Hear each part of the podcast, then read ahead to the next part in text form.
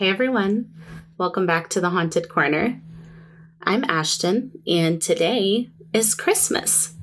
I hope you all are waking up surrounded by the ones you love today.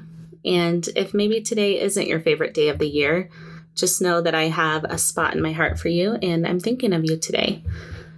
It's currently Christmas Eve as I record this. It's very early in the morning. I have coffee and it is snowing here in Colorado, so the vibes are pretty good. We've discussed a few different Christmas crimes on the pod before the murder of JonBenét Ramsey, the disappearance of the Sodder children, but it turns out there are many more to cover. And today I've put together some shallow dives of a few of the lesser known cases, at least to me. When I say lesser known, I usually mean to me. It's right on brand for me. You all know that. Let's get into it. Up first, we're heading back to Christmas Day in 1951 in Mims, Florida, to the home of Harry and Harriet Moore. The couple was celebrating their 25th wedding anniversary. They were civil rights activists and teachers. After graduating from high school, Harry became a fourth grade teacher at an elementary school in Brevard County.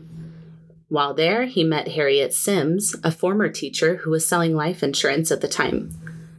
The two hit it off and they married on Christmas Day. They eventually finished their education at Bethune Cookman College and returned to teaching, with Harry going on to be the principal of the Titusville Colored School.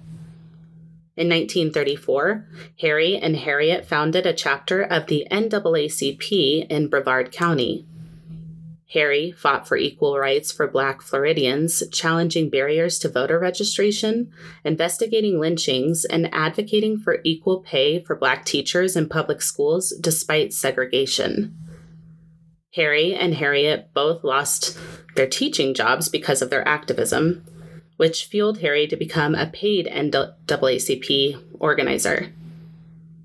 In 1937, Harry filed the first lawsuit in the South which demanded that the salaries of black and white teachers be equal. The initial lawsuit failed in court, but it led to many other federal lawsuits, which eventually led to salary equality in the state of Florida. So these were some pretty amazing people. Harry formed the Progressive Voters League in Florida in 1944, and by the time of his death, he helped increase the number of black voters in Florida by more than 100,000.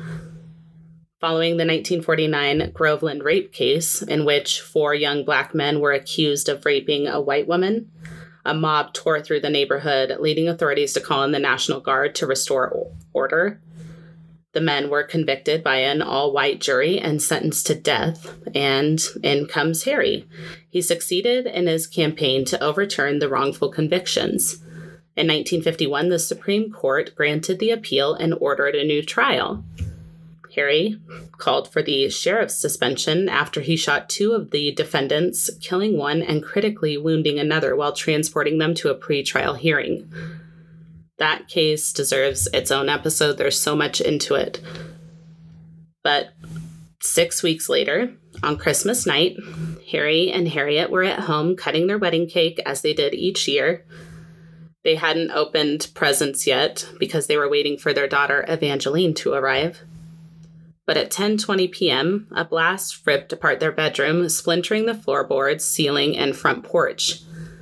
The explosion was so powerful that witnesses reported hearing it several miles away. A bomb had been planted under the couple's bed. Harry died on the way to the hospital, and Harriet died from her injuries nine days later.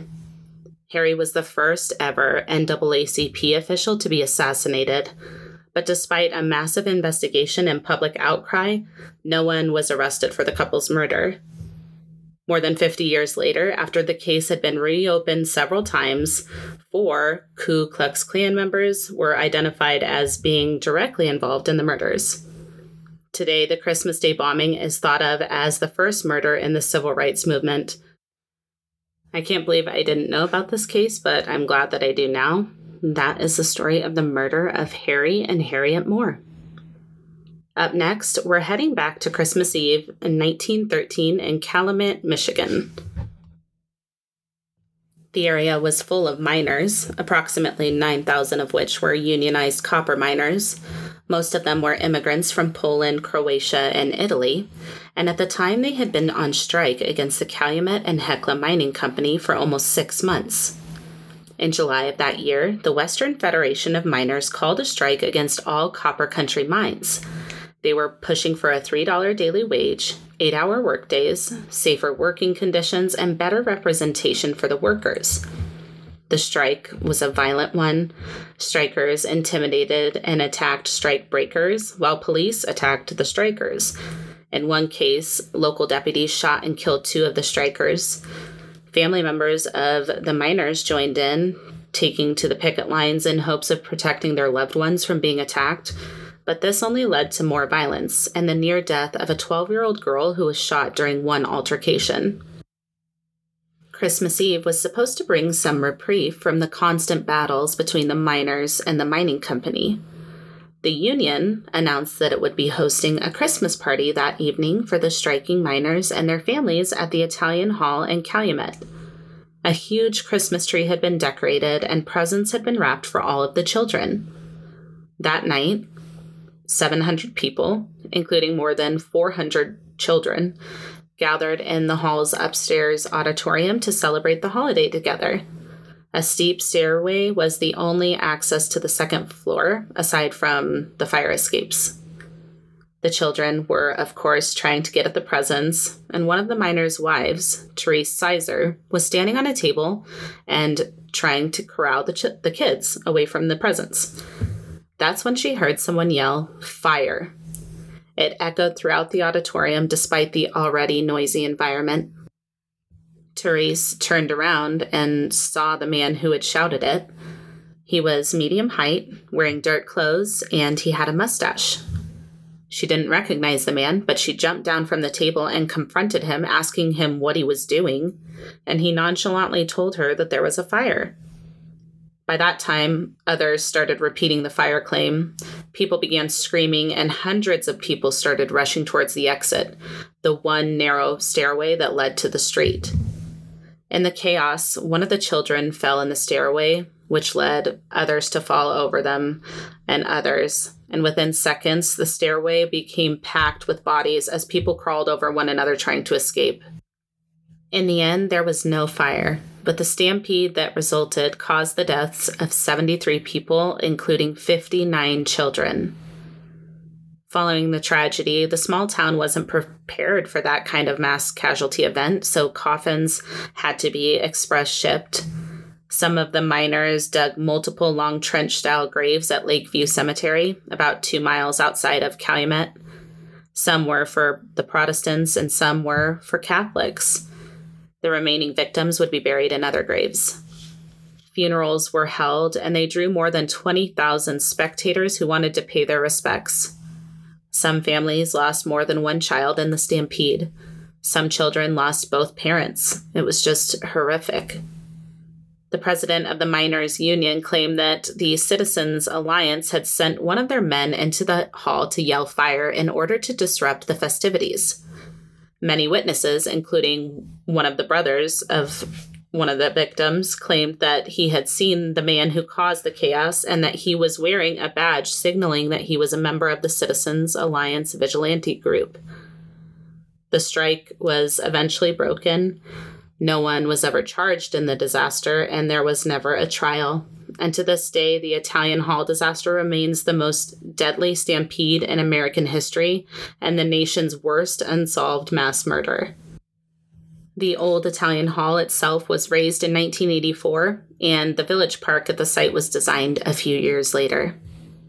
It's been 110 years, but this Christmas Eve, like in years past, 73 luminaries will be lit in a village park where the Italian Hall once stood.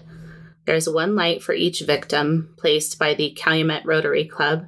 They will line a walkway leading to an archway, the location of the doorway into the building where they died. And that is the story of the 1913 Italian Hall disaster. Up next, we'll be discussing the Lawson family murders, which occurred on Christmas Day in 1929. I know this may shock you, but I actually did know about this case. This is one of the first cases I heard about when I started getting interested in true crime. Charles Lawson met and married Fanny Manring in 1911. The couple welcomed eight children into the world over the course of their marriage. They had four girls and four boys Arthur, Marie, William, Carrie, Mabel, James, Raymond, and Mary Lou. The Lawson family relocated to Germantown, North Carolina in 1918, and their third child, William, passed away in 1920 from an illness. The Lawson family worked as sharecroppers and had finally saved enough money to buy their own farm in 1927. Not long before Christmas in 1929, Charles took the family into town to buy new clothes and to have a family portrait taken. This would have been an unusual occurrence for a working class rural family of the era, but this will come back later. I'll include the family photo on the blog so you can check it out. On Christmas Day in 1929, 17 year old Marie woke up early to bake a two layer Christmas cake. The oldest son, Arthur, wasn't home at the time. He was running an errand at the request of his father. Later in the day, Carrie and Mabel set off to visit their aunt and uncle, but they never made it. Behind the tobacco barn located on the property, their father Charles was waiting with a shotgun. He shot both the girls before bludgeoning them and leaving their bodies in the barn. He then made his way back to the family home where he shot his wife Fanny, who was sitting on the porch. He then went inside where he encountered Marie and shot her as well. James and Raymond ran to hide, but Charlie found them and shot them before bludgeoning baby Mary Lou to death.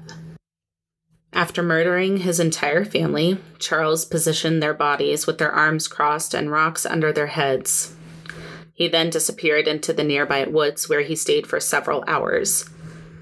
Arthur, the oldest son, was the only survivor of the family. The neighbors were alerted upon hearing the gunshots and immediately informed police. After the bodies were discovered, neighbors and family who gathered at the house heard a single gunshot coming from the woods where Charles Lawson had taken his own life. Arthur and an officer discovered Charles's body along with letters he had written to his parents. The letters didn't detail why he had carried out the massacre, but many people had their own theories. After the funeral, Charles's brother Marion opened the family home as some sort of tourist attraction, allowing visitors to walk through and keeping the cake Marie baked that day on display. In 1945, Arthur Lawson was killed in a motorcycle accident, leaving behind a wife and four children. At the time of the murders, no one could really understand why Charles would kill his entire family. Some believed that a head injury he sustained months prior was the cause, but an autopsy revealed no evidence of brain damage. Was the purchasing of the new clothes and the family portrait portrait that he had taken a sign of premeditation? Many believed that it was. But it wasn't until 1960 when a book about the massacre was published and a secret was revealed by a cousin of the family. The cousin, Stella Lawson Bowles, confessed that she had overheard her mother and other Lawson women at the funeral talking about how Fanny had told them that she had discovered incest in her family before Christmas between Charles and 17 year old Marie. There was also a rumor that Marie had confided in a friend that she was pregnant with Charles's baby and that both of her parents knew about it. There's a small museum dedicated to the Lawson family located at the Madison Dry Goods County Store in Madison, North Carolina. The museum sits on the original site of the funeral home where the eight members of the Lawson family who died that Christmas were embalmed. And that's the shortened version of the Lawson family murders. A very well known tale with a lot of details, so that one deserves its own episode as well. And finally, I'm going to round us out with a Christmas caper that is a little bit less dark. This time of year, it's pretty common for Christmas decorations to be messed with or go missing. But one small Florida town wasn't messing around in 2007 when it came to the baby Jesus figurine in the nativity scene.